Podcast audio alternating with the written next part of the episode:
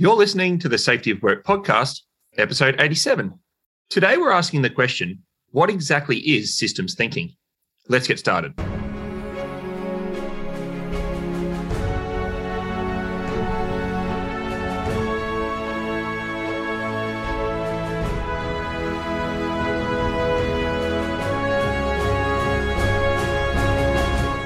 Hey, everybody. My name's David Provan. I'm here with Drew Rae, and we're from the Safety Science Innovation Lab at Griffith University.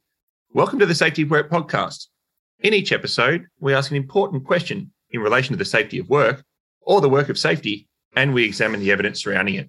And what's appearing to be a current series now, Drew, we're discussing some of the foundational papers from some of the more popular, maybe, or um, influential authors in safety. So in episode 74, we discussed a paper by Daniel Katz. I don't think he would have claimed himself as a safety author, but some very relevant ideas for, for us in safety today. In episode 85, we talked about Amalberti's paradoxes of almost totally safe transportation systems.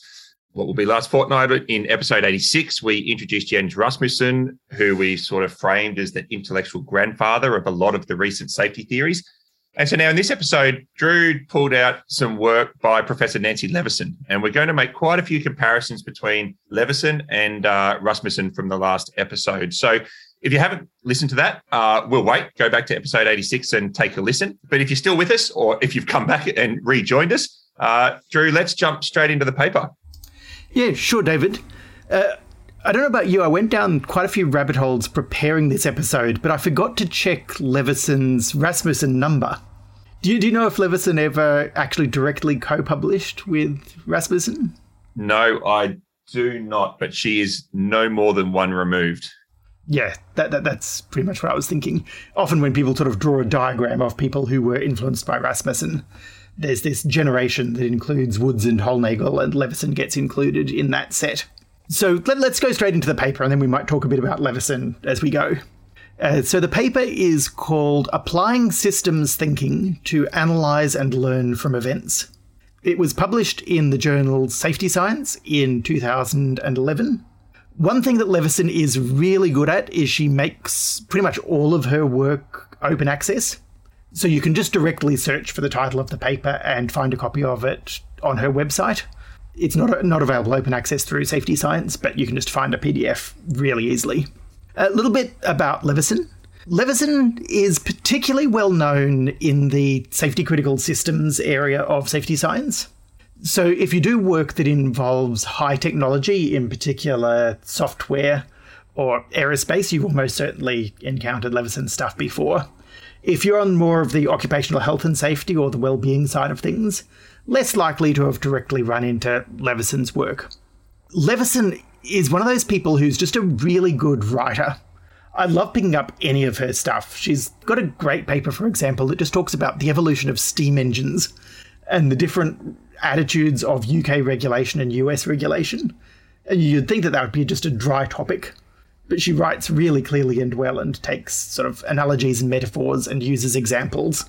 So I'd always recommend. Some authors you say you don't go and read the original, but Le- Leveson is always easy and fun to read. She's particularly well known for two books. Uh, the first one is a really early one called Safeware, which is one of the first sort of safety critical systems books. Safeware was published in 1995, which was what back while I was still in university. Um, it's actually the first book about safety that I ever read. It's one of the things that actually got me into safety engineering as a career. David, did you ever run into Leveson's work before you started your PhD? Yeah, I was familiar with um, well the the second book which you you haven't mentioned, so so I'll mention it, which is Ed- Engineering a Safer World. And I had a number of process safety and system safety engineers bring that to my attention, the copy of, copy of that book, and that's how I sort of I probably read Leveson's work before I read any of Sidney Dekker's or, or Erik Hollnagel's world uh, work because there wasn't maybe there wasn't as much around of it. It's sort of pre two thousand and eight, two thousand and ten. So, so we try to be fairly neutral on this podcast between about like fights between safety authors. It, it is probably worth mentioning though that Leveson's a fairly prickly character. And so, even though she's co authored papers with lots of people you might have heard about, She's done multiple papers with Sid Dekker. She co-edited one of the foundational volumes of resilience engineering with Hollnagel and David Woods. She really likes to call out other people in her work. And so she'll put whole sections in her papers, um, or even has written entire papers just criticizing other people's approach to safety. And I, and I probably just should, for fairness, acknowledge that I once worked for Leveson, was once fired by Leveson. So we, we had our own uh, prickly encounter, but I still really respect. But basically, my own personal position is I really respect her own work, but I think some of the criticisms she has of other people are often mischaracterizations are a bit unfair. So don't use Leveson as a source of what other people mean.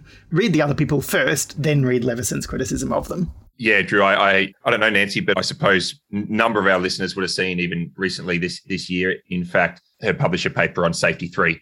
And so um, people asked us to do a review of, of that paper, and we didn't want to do that because we didn't feel it was contributing probably new ideas as much as it was trying to break down other people's contributions. So didn't really fit with with us being neutral, Drew. But yes, but her work on standalone and even rereading this paper that we're going to talk about today, Drew, I really enjoyed just reading through. This is a good one to read. This is a good one for people to pick up and read. It it it, it covers a lot of ground. Just to characterize overall where Leveson comes from before we get into the rest of the paper, Leveson is similar to the other Rasmussian descendants in that she does see problems with traditional approaches to safety and wants to critique them and provide alternatives.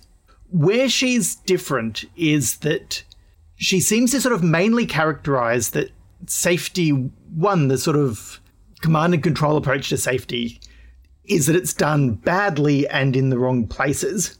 Not, she doesn't have the same sort of fundamental disagreement that people like Hollnagel have, where, you know, Hollnagel will often drift into language that suggests throw out safety one. He doesn't always mean it, he often backs off from those sort of things, but he's sort of seems to be taking that very attacking position. Whereas Leveson is much more saying, you know, we can do this right. We can, en- um, as title of says, we can engineer our way towards a safer world, which a lot of the more social scientists don't really believe. And I think we I think there is that clash. We we have that clash of um, of domains and and worldviews. I think between the engineering sciences and the human sciences, and neither is right or wrong. And it's it's um you know generally an and. I think it's when one camp thinks that they have all the answers where I think it gets particularly problematic.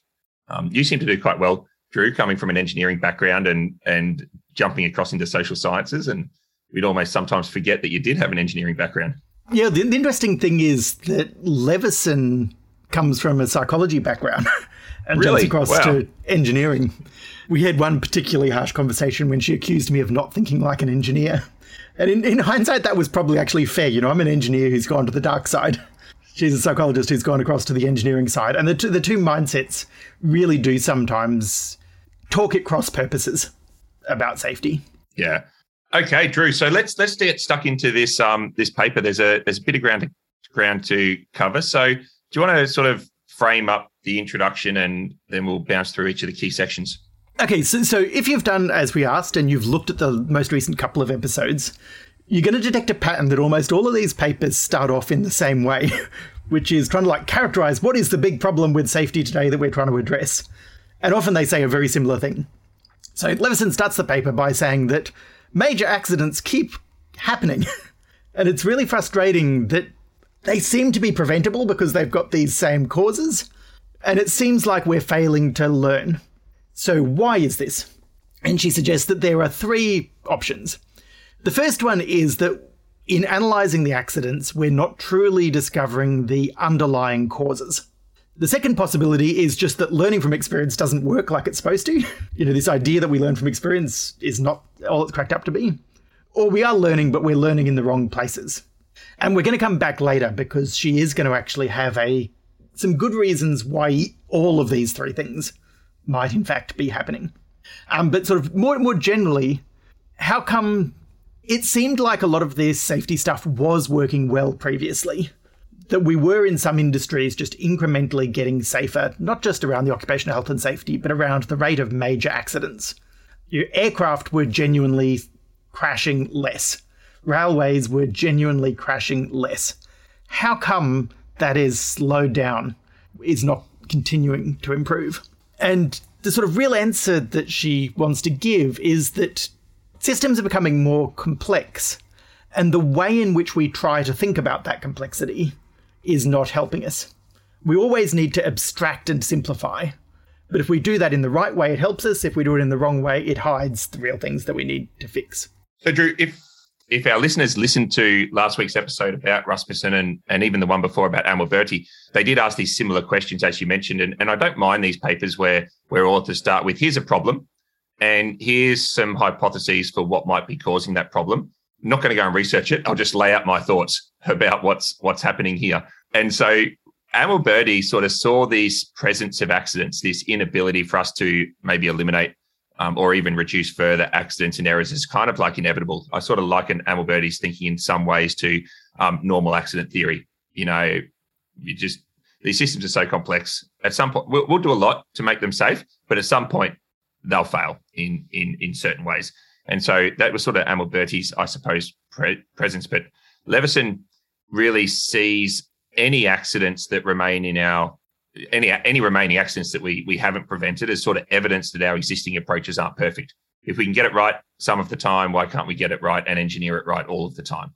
Is that sort of a fair way of thinking of the way that these papers are being framed, Drew? Yeah, no, no I, th- I think that's very fair. And I think you can see the subtle difference in the engineering versus social science thinking, in that someone like Amalberti and I think Rasmussen, Rasmussen, but not to the same extent because Rasmussen is a little bit engineering they're, they're describing an almost inevitable world. This is just the way things are, and my job is to explain it to you. you. Why do we keep having accidents? This is why do we keep having accidents. Whereas the more engineering you get, the more they're taking personal offense at the fact that we're still having accidents. It's not, you know, why are we having accidents? Let me explain it to you. It's why the F are we still having accidents? What are we what are we gonna do about it? And I, I should just explain because not everyone in the podcast well, I, we haven't done a list of surveys, so I don't know how many people listen to our podcast are engineers. But you know, engineering generally has quite a long education that instills some very particular ways of thinking about the world. And it's not the same as tinkering. So, you know, engineering isn't about just designing stuff from scratch. And often your engineering lecturers will tell you, you know, this is the difference between doing engineering properly and just messing around. Is engineers, before they build something, they predict how it's going to work. They apply science to model the system and to know what the end result is going to be. It's never perfect, so next time you create a better model and you have a better understanding of how it's going to be. So, you know, if you're trying to make a faster plane, a tinkerer just keeps modifying the plane until it gets faster and faster. Whereas the engineer is supposed to know even before they build the plane how fast it's going to be. And if it's too fast, the engineer gets upset. My model was wrong. I've got to have a better understanding of how planes work so that next time I can predict how fast it's going to be. So, from that mindset, if you have an accident, that is proof that your model of how accidents are caused isn't perfect. You don't just have to prevent the accident, you've got to go back and fix up your accident model. You know, if you can really understand how something works, then you can control it. And I think, Drew's like some people sort of get around this this engineering approach by um, arguing that we so or sort of follow this engineering argument that we do know how to prevent incidents. We just don't apply this knowledge properly. And I think what Leveson was saying in those earlier things is that um, we can get this right. And so, you know, she she but she wants to understand. I think Drew, she she wants to understand that it's not just about making that argument about how do we apply this properly. She really wants to ask why the knowledge doesn't get applied properly. Um, so she sort of goes through the rest of this paper with a few things and is sort of trying to point out in her mind why this knowledge isn't being applied properly because the way that we're thinking about this isn't allowing us to apply it properly. Yeah, and, and part of that is just extending your model of the system to say, okay, the misapplication of knowledge, that's part of what we need to model. You know, if there's an engineering technique that would stop an accident and we're not following that technique, then we've got to model how we're choosing our techniques and understand that bit as well. So the paper's uh, very neatly in a sort of like set of sections. Each section has its own theme. Each theme is basically around an assumption. And Leveson spells out what the assumption is and then deconstructs it. Yeah, Drew, I actually like this format, and for listeners who, who pick it up, and hopefully, hopefully you do pick it up. Not actually that long uh, a paper, but she starts each of these four sections that we're going to talk through with a core, what she believes is a general assumption, and then sort of outlines an argument and breaks it down. I actually didn't mind that format of a of a paper, Drew. So the first the first section is safety versus reliability, and she starts with saying there's there might be this general assumption that, uh, and I'll quote, safety is increased by increasing the reliability of individual system components. If individual components do not fail, then accidents won't occur. And and so to unpack that assumption, she gives some definitions. And in particular, there's this definition of reliability and definition of safety. So reliability is when something performs its intended function. And that's intended function with respect to its mission. So, you know, if, if we're designing an aircraft, then its intended function is to get the passengers from A to B. Whereas safety is the absence of accidents, which is not the same as the intended function. You, safety is like a side effect of the intended function. You could have an aircraft that got the passengers for A to B, and they all were dead on arrival. she would see those as like two different things. Now, for really, really simple systems, the two are closely related. If the brakes on your car are unreliable, that's also unsafe. But as you get more complex, then you can have systems that are made up of reliable components, but getting less safe even as those components get more reliable. Or as you make the components more safe, then the system gets more unreliable. So she gives quite a long example about an accident. David, I thought might be a bit more useful to give a couple of simpler examples than to Go talk through it. the whole accident. But you know, a simple example of difference between reliability and safety is let's say the post office is delivering parcels. Reliability is getting those parcels to you on time. Safety is about the posties getting hurt. So you could make a rule that increases safety by saying they're not allowed to drive in the rain. But that will make the system less reliable because your parcels are getting there late. Or you could make a rule that posties have to drive really, really fast, which would increase the reliability. The parcels would more often get delivered on time. That would decrease the safety. There'd be more chance of an accident. So sometimes the two compete. Sometimes they mean the same thing. Yeah, Drew, I like I, I, I like the the core argument here, and um, it's it's worth us even thinking beyond the four assumptions that we're going to talk about in this paper is, and it's a good reflection exercise for any listener to do is, you know, what are, what are the assumptions that are that are held inside our organization? Like I've spent a lot of time in organizations trying to challenge just this this saying that good safety is good business, because I think this idea of safety and reliability being different things is, you know, good safety and good business is a very oversimplified assumption that doesn't hold true once you get into operational environments. Yeah, I mean, there, there are times when it would be true, but there are also times when it is very, very not true. I, I think, for the sake of clarity, in this section, Leveson sort of starts attacking high reliability organizations theory. But the reason she's attacking it is because of their use of the word reliable, mainly, which I think was HROs being social scientists misusing an engineering term. And so she takes them literally and says, okay, they're using this term reliable, they mean reliable. This is what's wrong with their theory when in fact, I think a much fairer criticism would be HRO theorists aren't engineers. They're misusing engineering terminology. they should have called it something else. So, David, are you okay if we sort of just skip that whole attack on HROs? Yeah, yeah, absolutely. I think, and her point is just a, is probably just saying it's a HSO theory, like a high safety organization rather than reliability. So choose if you choose your language carefully is is the lesson there, and I think we can move on. Yeah, okay, but, but there, there is a sort of more fundamental disagreement that I think is fairer and more interesting, which is HRO theory says that we build up safety by deferring expertise to the front line, and we make things locally safe and locally resilient. And Leveson says that the more complex your system gets, that sort of local autonomy becomes dangerous because the accidents don't happen at that local level. So, you know, if someone is laying bricks, sure, they're an expert in laying bricks. They can understand that the way they lay that brick might strain them, might get hurt. They're probably the expert in how to do that safely. But if the bricks that they are laying are part of the shell around a nuclear reactor, then they can't see any of that they don't understand that getting the precise angle on those bricks is important because for them getting their job done, that's irrelevant. You've got to have someone who knows the whole overall shape to know that the angle matters.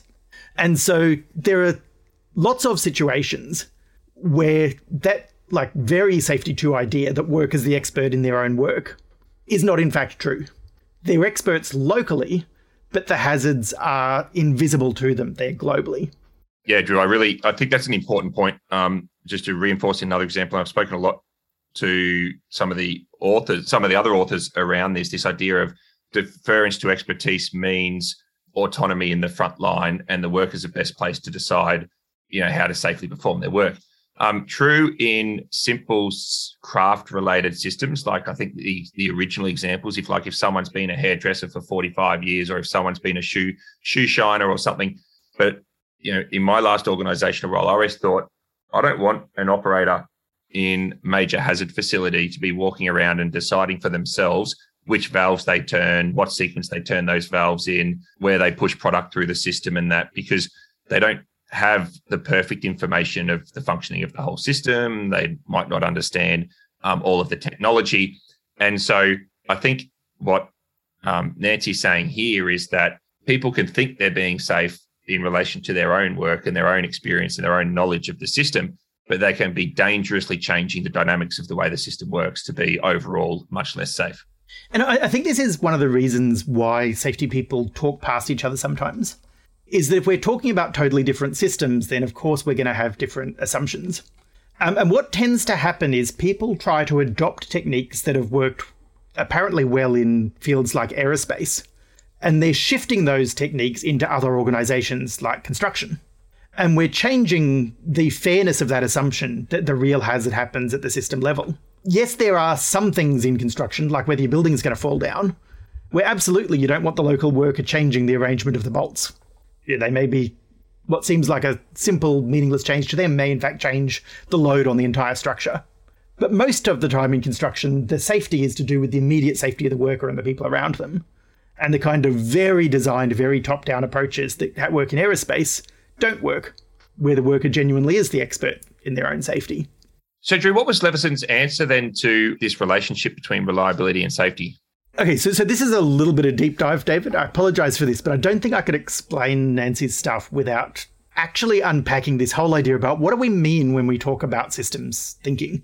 Perfect, Drew. Hence why I just uh, I read the first line of that and went, Drew can take care of this much much better than me. So hence the question. So what does Leveson have to say about reliability and safety? And what does Drew have to say about what Leveson has to say? Okay, okay. So, so I, I don't actually really have any criticism of this. I just need it, it's a bit of a historical thing.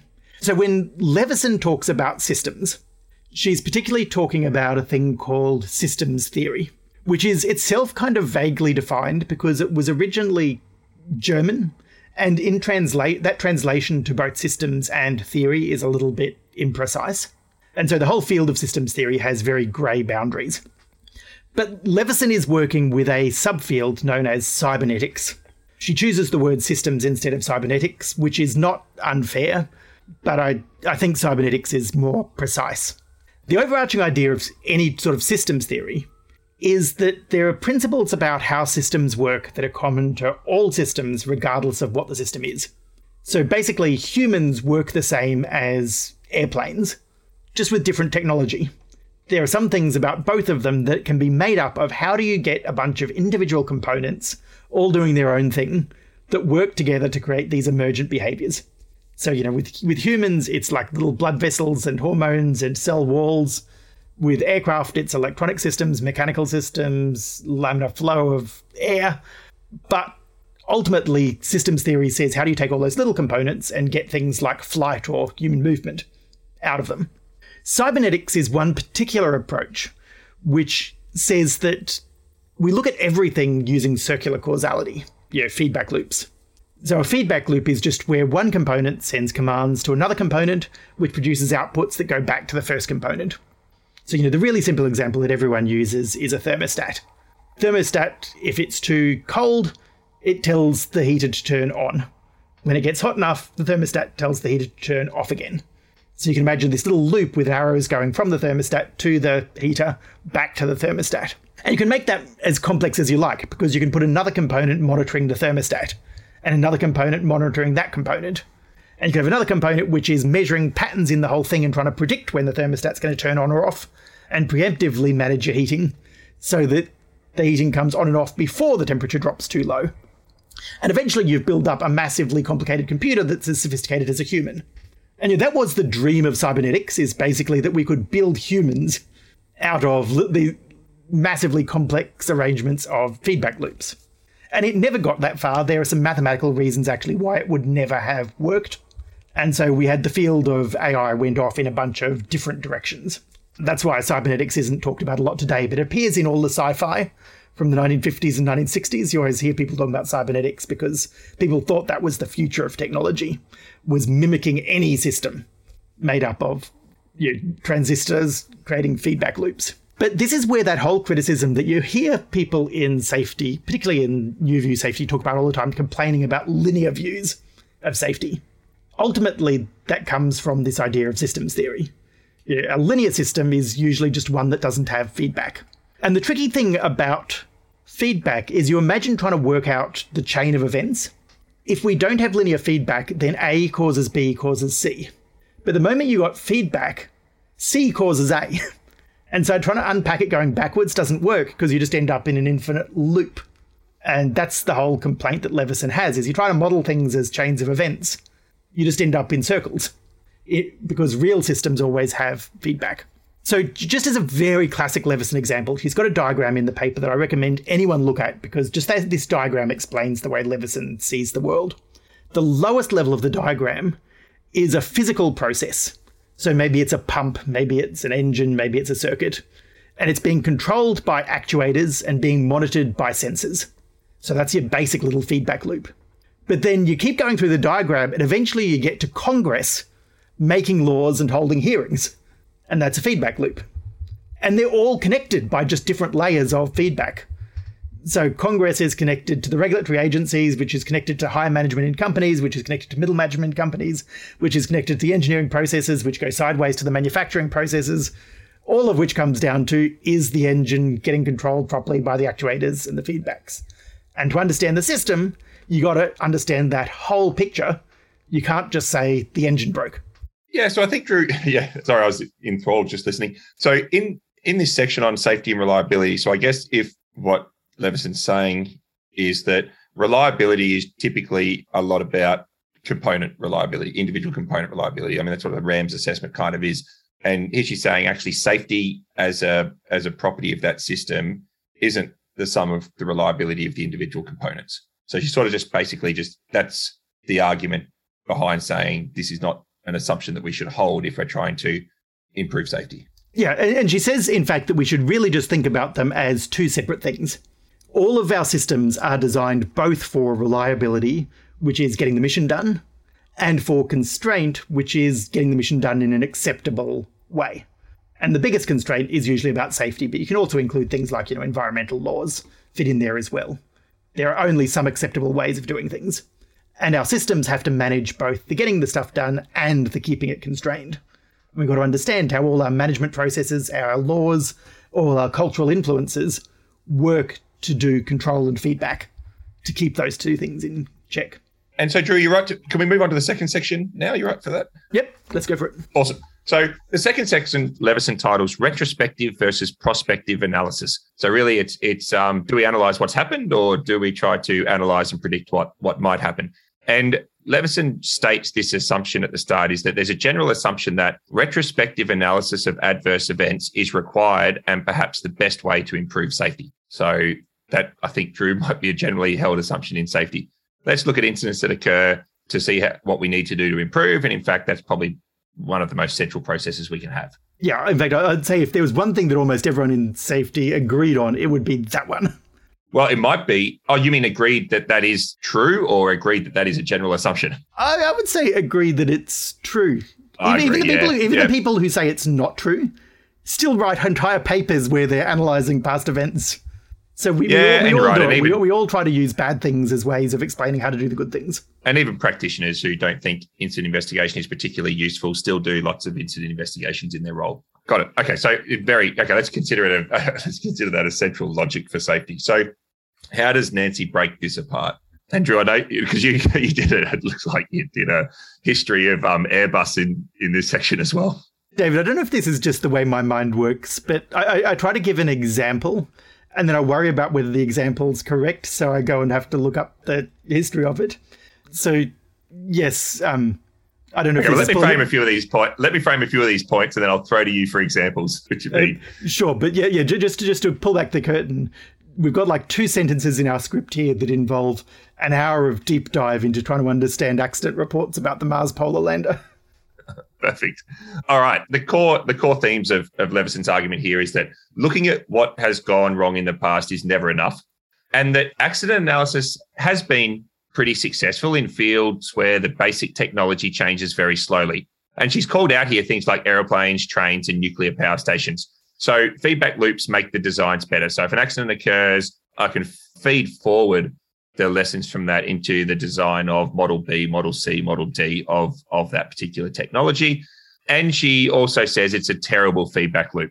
So, point that I just made, if the accidents in the investigations are happening much more slowly, then the technology is changing, then there's kind of no point. If I learn about something that's gone wrong to a model and I've already released it into production, the next model, then kind of I've, missed that opportunity.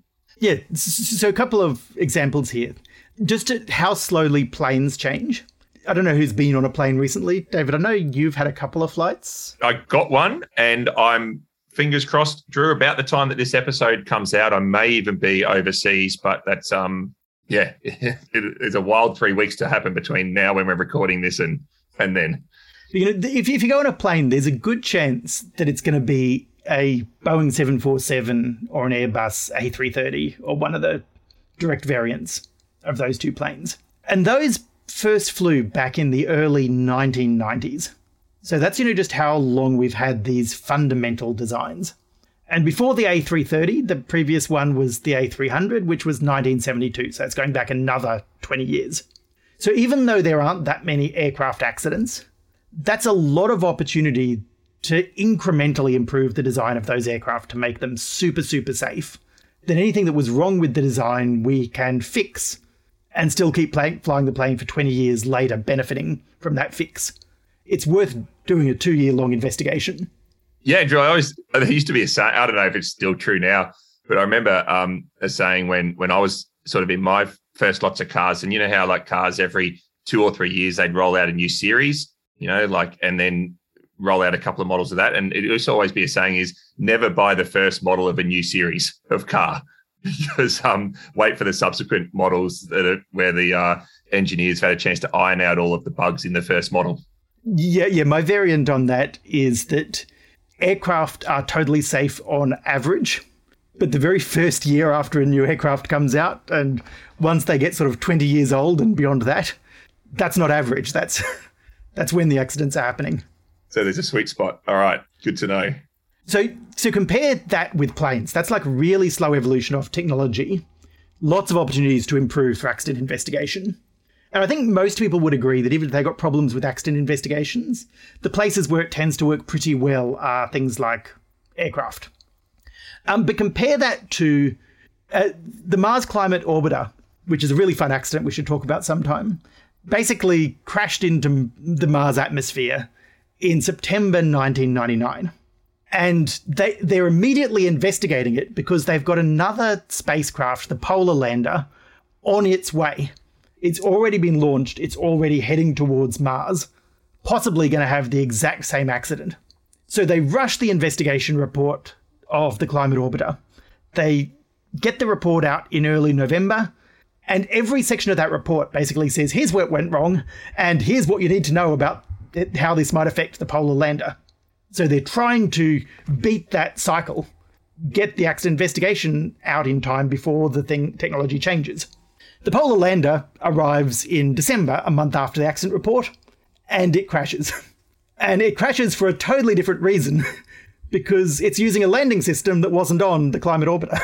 In fact, it wasn't on any previous spacecraft. There is no way we could have used accident analysis to fix what went wrong with the polar lander.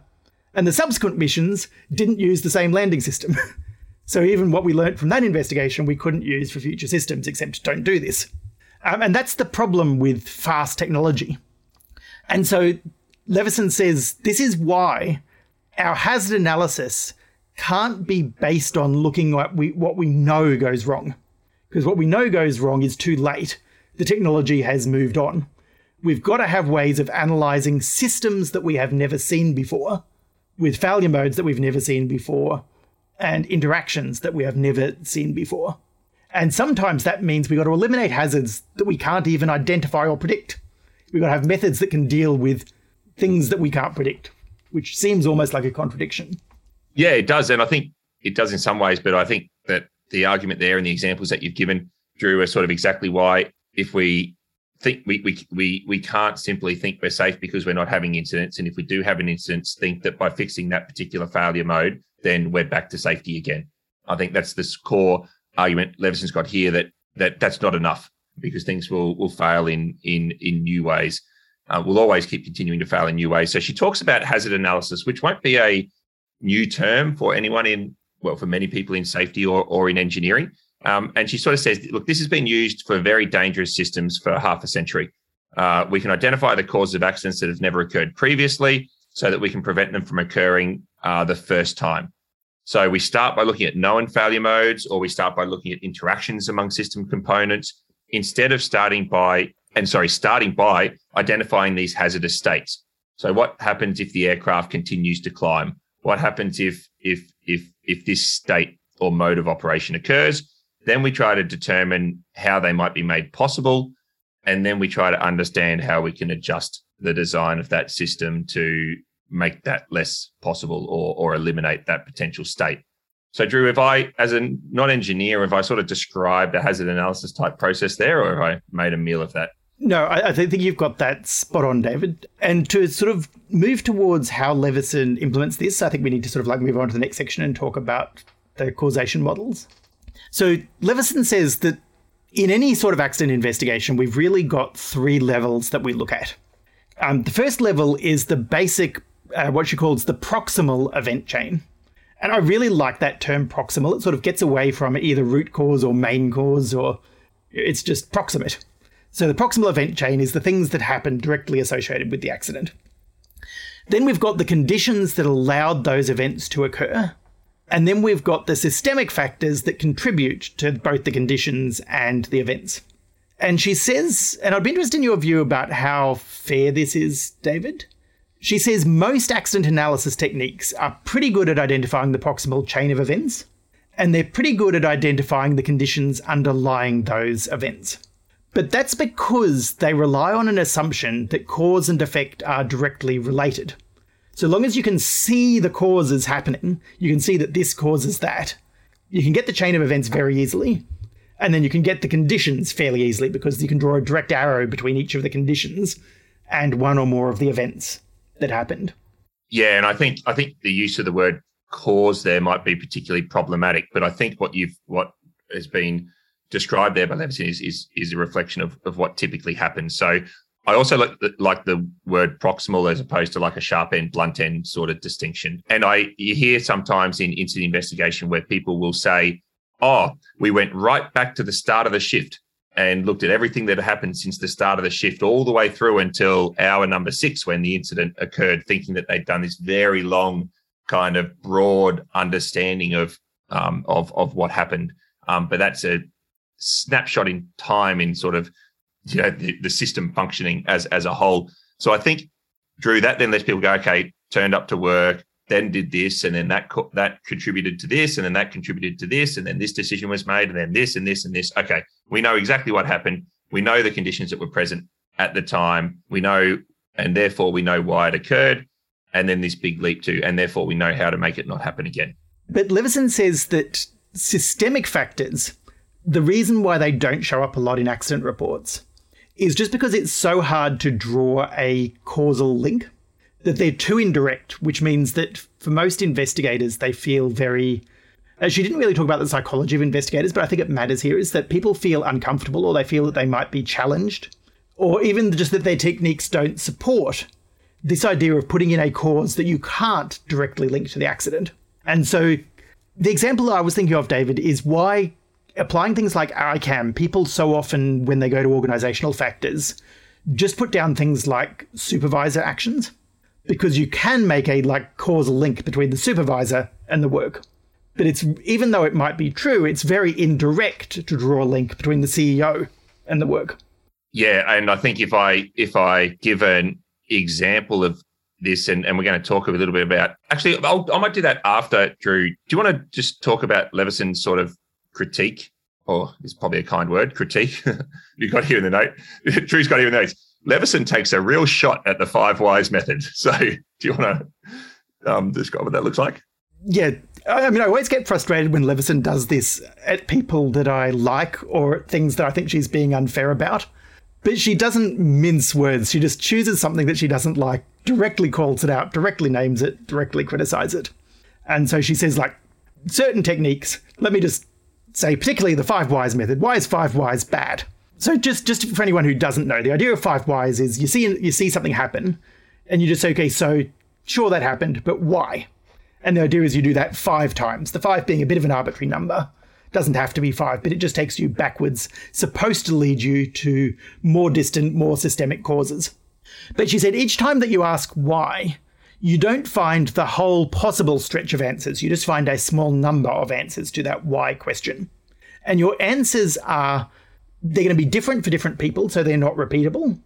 And more importantly, why do pe- different people come up with different answers? Because people say what they already know or they already assume is important. So we're not actually spreading out to all of the answers to the why, we're just having one or two answers, which takes us down a narrow path. And so the result is that even though we think we've got a technique that's supposed to help us get towards systemic answers, actually it doesn't.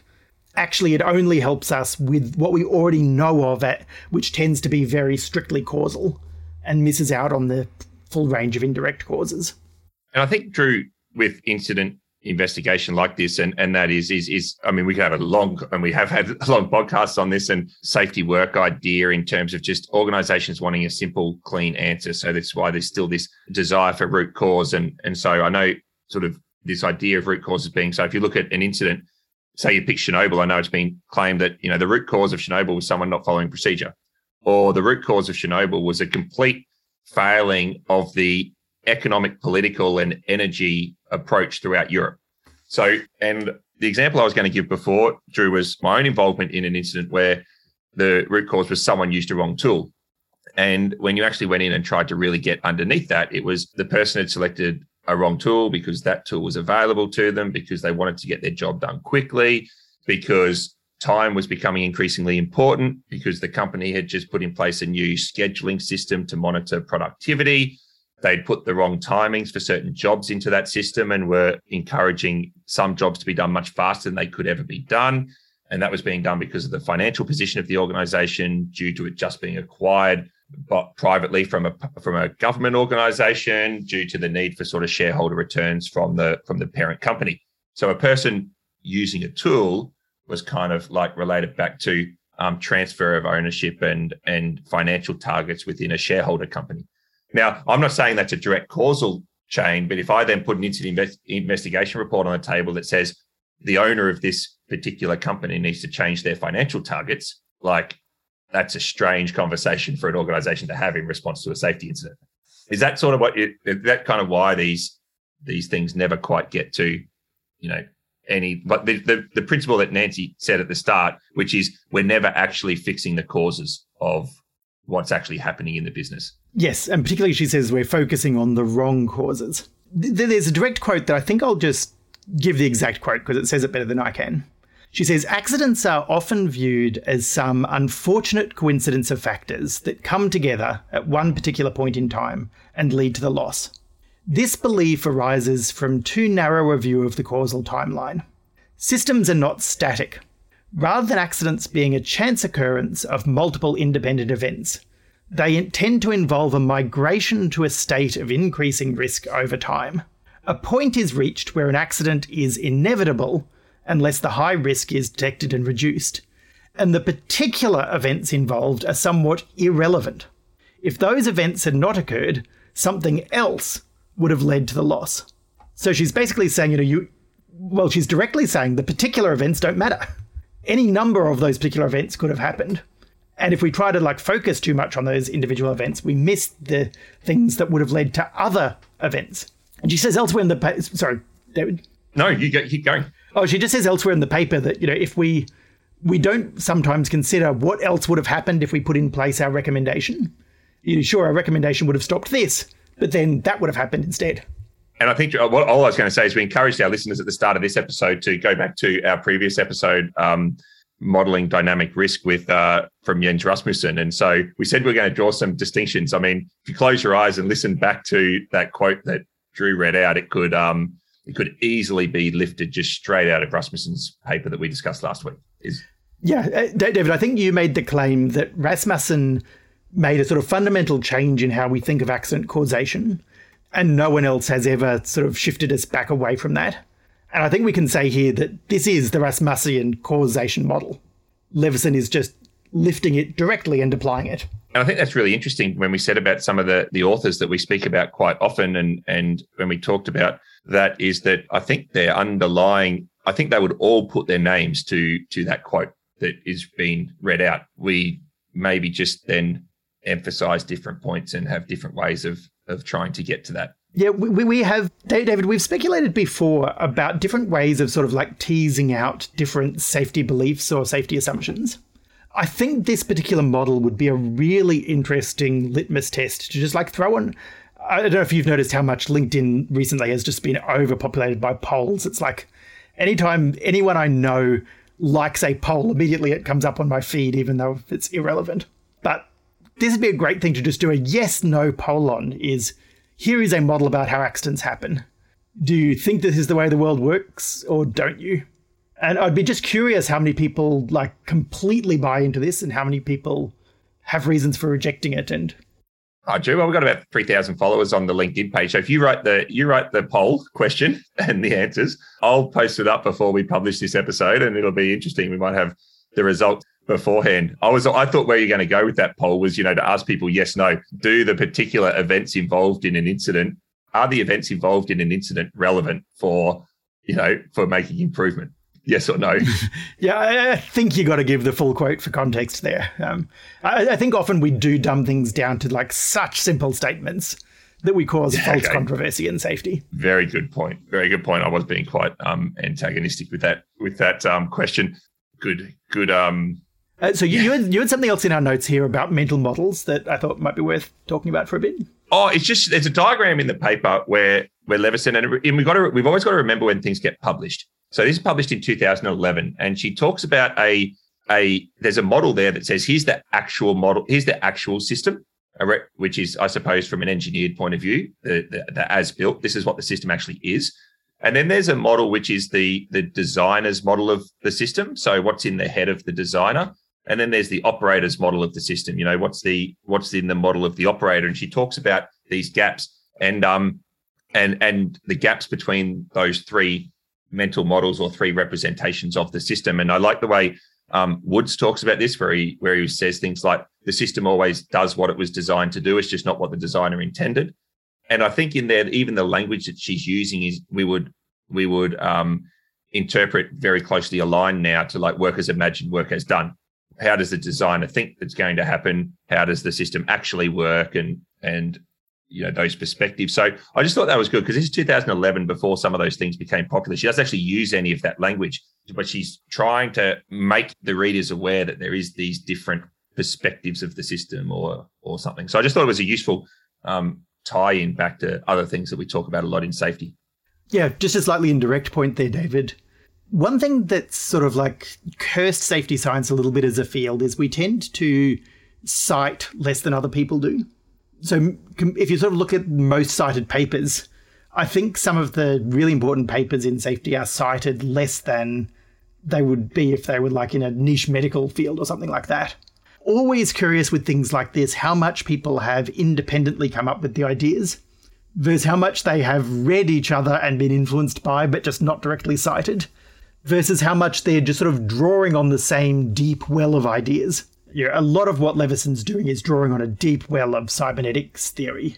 I wonder if maybe some of those other authors, like Rasmussen, are influenced by that, or whether it's because Leveson has directly read lots of Rasmussen and been influenced by it, or whether she's actually you know been sitting in a room having a conversation with Hollnagel and they both then go away and write different papers that express that conversation in different ways. Yeah, yeah. Or standing in front of a whiteboard and genuinely trying to come up with something something new or trying to figure something out for for herself. But it is a good point about citations. Is you know you can't we can't just assume in safety that because a person hasn't referenced it's their idea. But, but on the other hand, maybe this is the way the world works, and just two separate people discovered it. yes. So Drew, do, let's do some practical takeaways. Do you want to? You, you, you, do you want to get us started?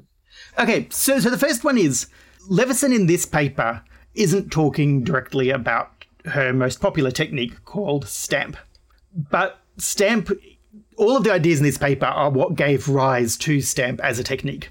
So, you know, if you're looking for how do I do all this stuff that Leveson's talking about, she does give much more direct instructions elsewhere.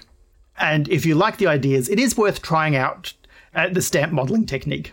I've given lots of students this technique to do, and students generally find it a bit harder than other techniques. But I think it's simpler than things like FRAM, which are even harder still. So it's a good sort of middle ground between very difficult modeling techniques and very simple modeling. And the great thing is that even if you don't do the technique exactly the way she says to do it, I still think you get something out of trying to map out the feedback loops inside your organization's processes. I've often said, you know, a safety management system is supposed to be a set of feedback loops. And if you can't draw it like that, then maybe your system's not working the way it's supposed to be working.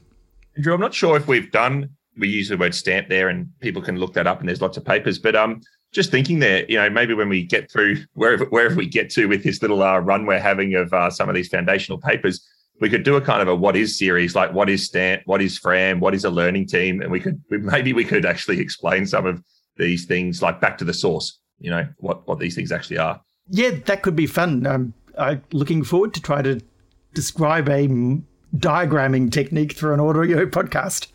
Yes, yeah, well, medium is important. So, um, but we can we can sort of paste some pictures somewhere. I don't know. And Drew, the second your second takeaway. Okay, second one is that investigations should focus on fixing the part of the system that changes slowest.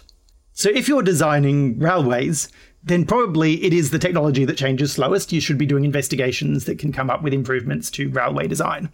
But so more often, Leveson says it's the broader company system that changes slowest and the technology moves really fast. So changing the technology is not going to help you. You've got to change the system that produces the technology. And I think you can do that within any single accident investigation. You know, if, if, if Joe falls off a ladder on Tuesday while changing a light bulb, you got to say, what's the longest constant here? Is it Joe? Is it the fact that we're changing light bulbs? Is it the fact that we were using a ladder in this particular case?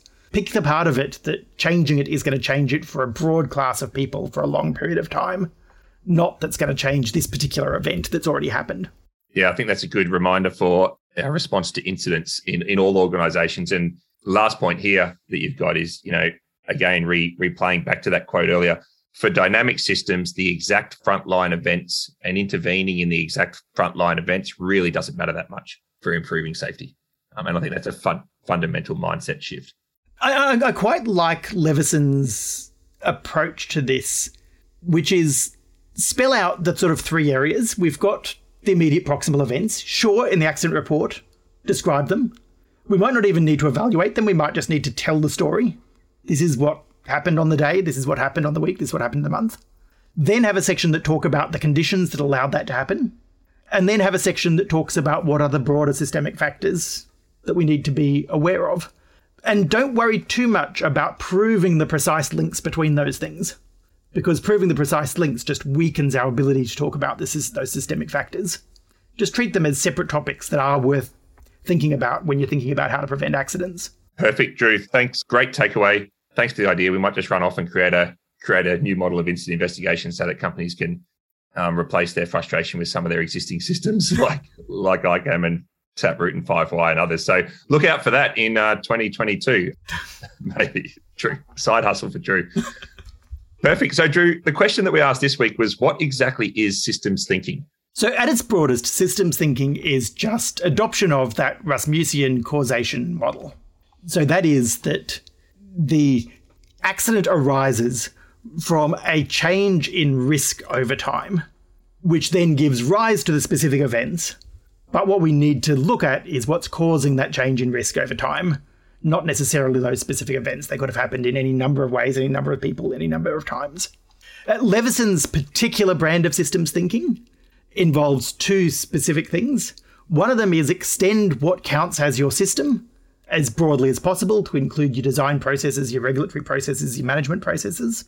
And then, secondly, understand that system as an interacting set of control and feedback loops, trying to do two things to maintain the mission and to constrain the way you achieve the mission.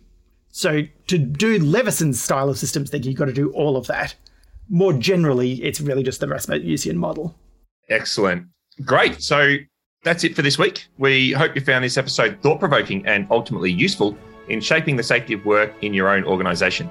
Send any comments, questions, or ideas for future episodes to us at feedback at safetyofwork.com.